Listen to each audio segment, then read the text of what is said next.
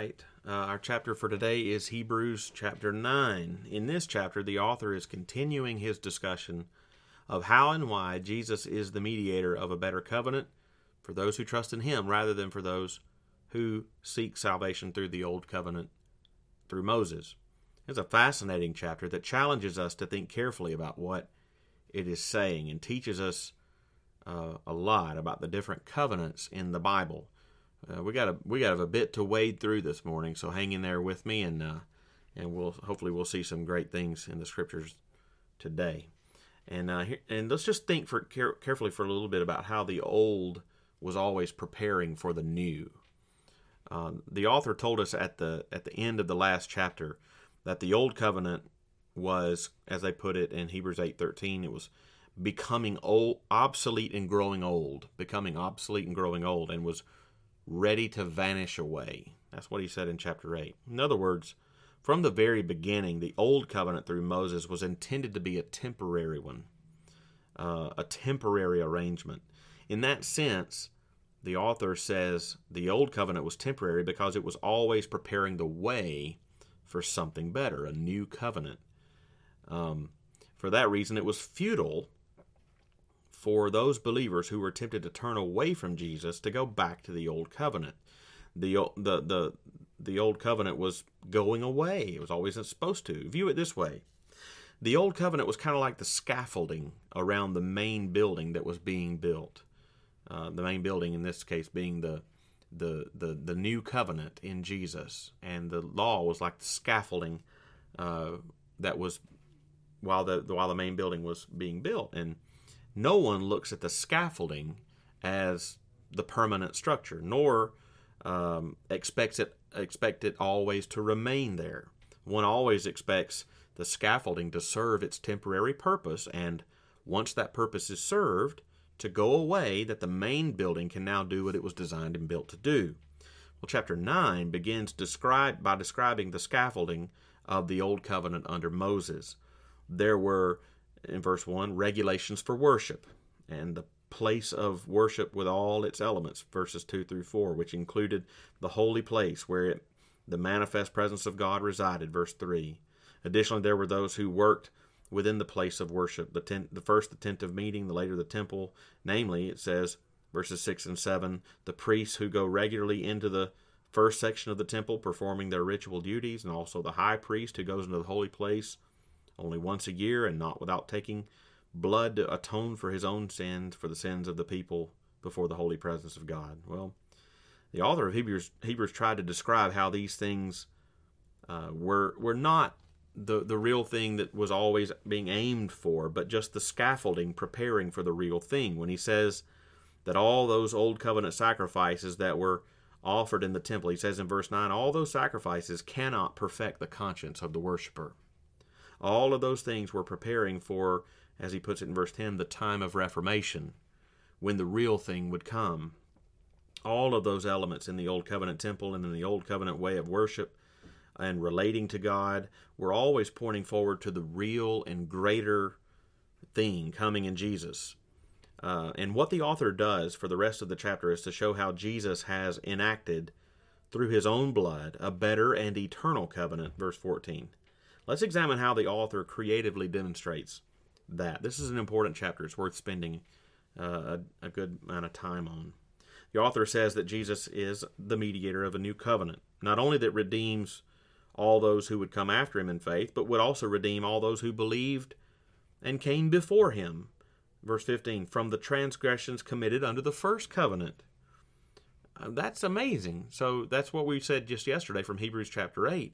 All those sacrifices offered in the old covenant they were pointing forward to they, they they themselves couldn't do anything. They were pointing forward to a sacrifice that was coming in christ. And and uh and, and so it was as if it's romans 3 puts it god was just passing over those sins. He wasn't actually forgiving them because the blood of bulls and goats couldn't affect that. He was passing over them because he knew the real sacrifice in Christ that could and did pay for those sins was coming. So when Christ died, he was not just dying for those who would come in his lifetime and after, but he was actually paying the penalty for all the sins that came before him as well. It takes some careful sifting through to see how the author demonstrates that reality. beginning with verse 16, most Bible translations seem to indicate that the author of Hebrews begins talking about a will, like a last will and testament, and how a will is put into effect.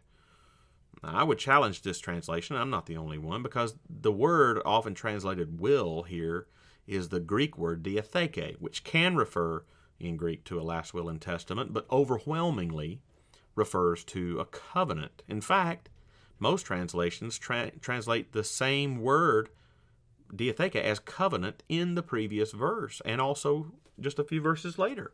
So I believe that the discussion beginning in verse 16 is describing the enactment of a covenant, not a last will and testament. And we'll uh, we'll try and demonstrate we'll try to demonstrate why that's the case. Let's take it verse by verse with much careful thought and examination. Stick with me. The author says in verse 16, "For where a covenant is involved, the death of the one who made it must be established." And that's taking covenant translating covenant instead of will. Where a covenant is involved, the death of the one who made it must be established. Not to get uh, overly technical, but it's important also to know that that, that Greek word here as uh, translated as established, the one who made it must be established. The death of the one who made it must be established is the Greek word pheresthai, which can mean represented.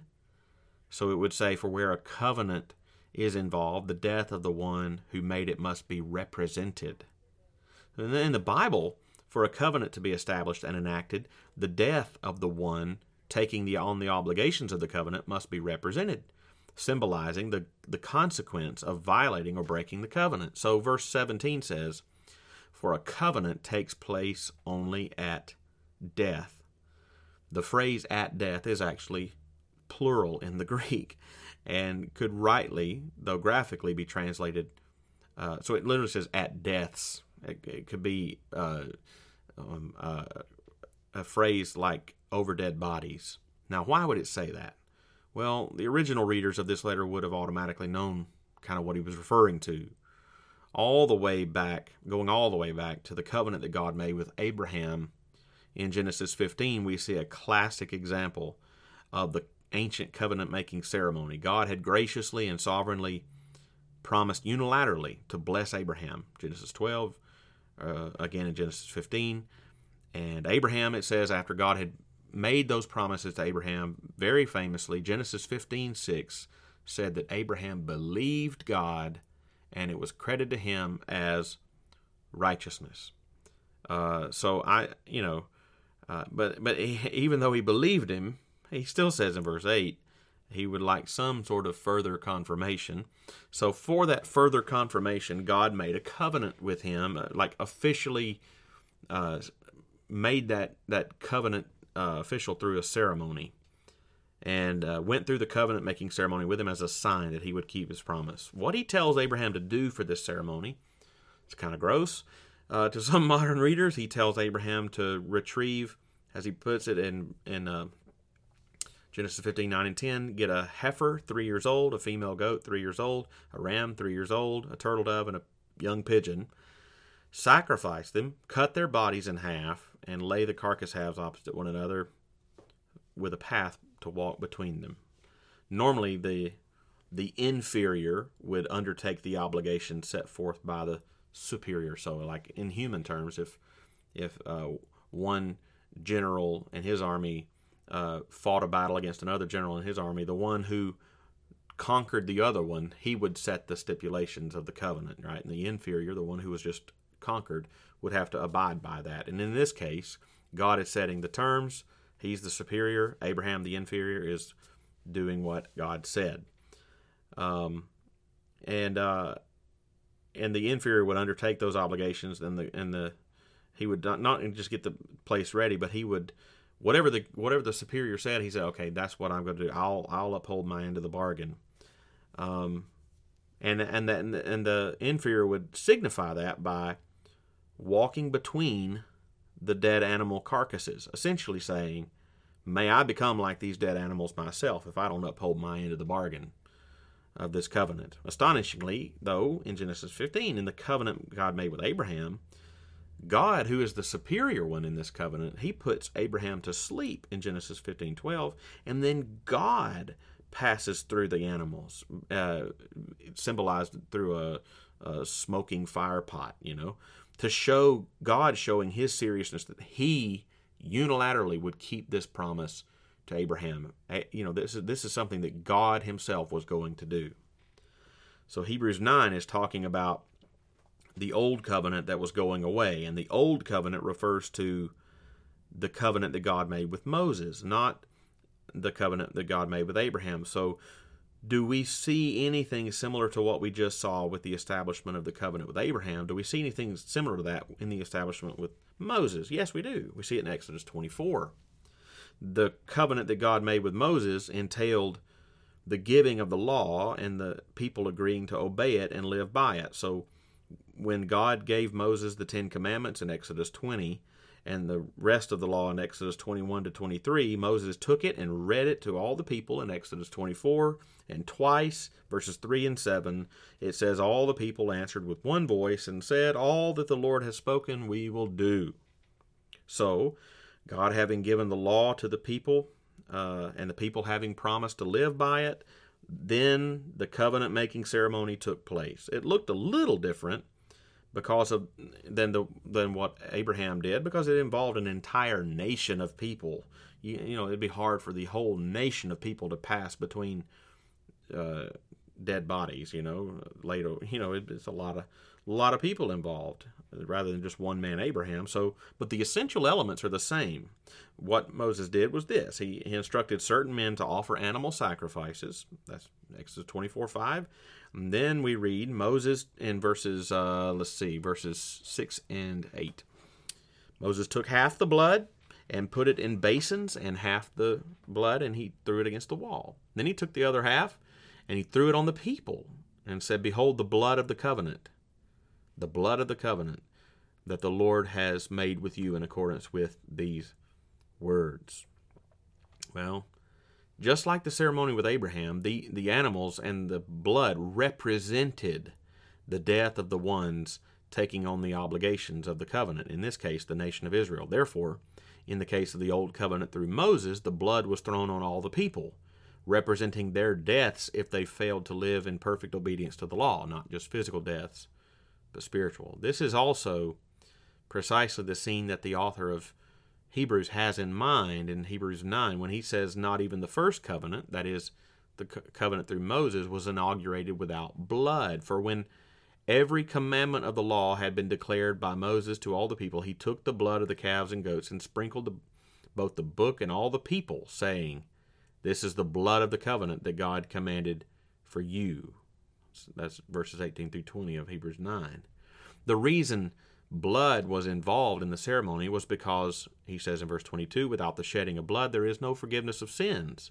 The problem in the Old Covenant, however, was that it was impossible for the blood of bulls and goats to take away sins. All the blood offered under the Old Covenant never could take away sins, but was always a reminder of a hope that there was a better blood coming that really could be offered to take away sins. This is the glory of Jesus and the new covenant that he brought about the author of Hebrews triumphantly says uh, in verse 26 But as it is, he, Jesus, appeared once for all at the end of the ages to put away sins by the sacrifice of himself. By dying and spilling his own blood, Jesus took on himself the curse uh, that the people of the Old Covenant deserved for their breaking of the law. Remember, Moses threw the blood on them. Jesus stepped in as their substitute to take that curse of death on himself so that they would not have to, and so that their sins could be forgiven and they could be saved. And the same promise and hope is true for us as well. The Old Covenant was just the scaffolding to the glorious and permanent building of the New Covenant through Jesus. The Old Covenant temple representing the presence of God was just the scaffolding of the permanent building of Jesus Christ, who is God with us. The Old Covenant priests were just the scaffolding of the permanent structure of Jesus, the greater high priest, who now sits at the right hand of God interceding for us. The old covenant sacrifices, which could never wait, take away sins, were just the scaffolding to the permanent structure of Jesus Christ and the sacrifice offered once to take away our sins forever. Glory to God that He has brought about a salvation so great. All glory to God that He has given us such a marvelous picture, many pictures of it, and, con- and, and has confirmed it in His Word. I hope you made it there to the end, and uh, we'll see you tomorrow when we come to Hebrews chapter 10. But for now, that's Hebrews chapter 9.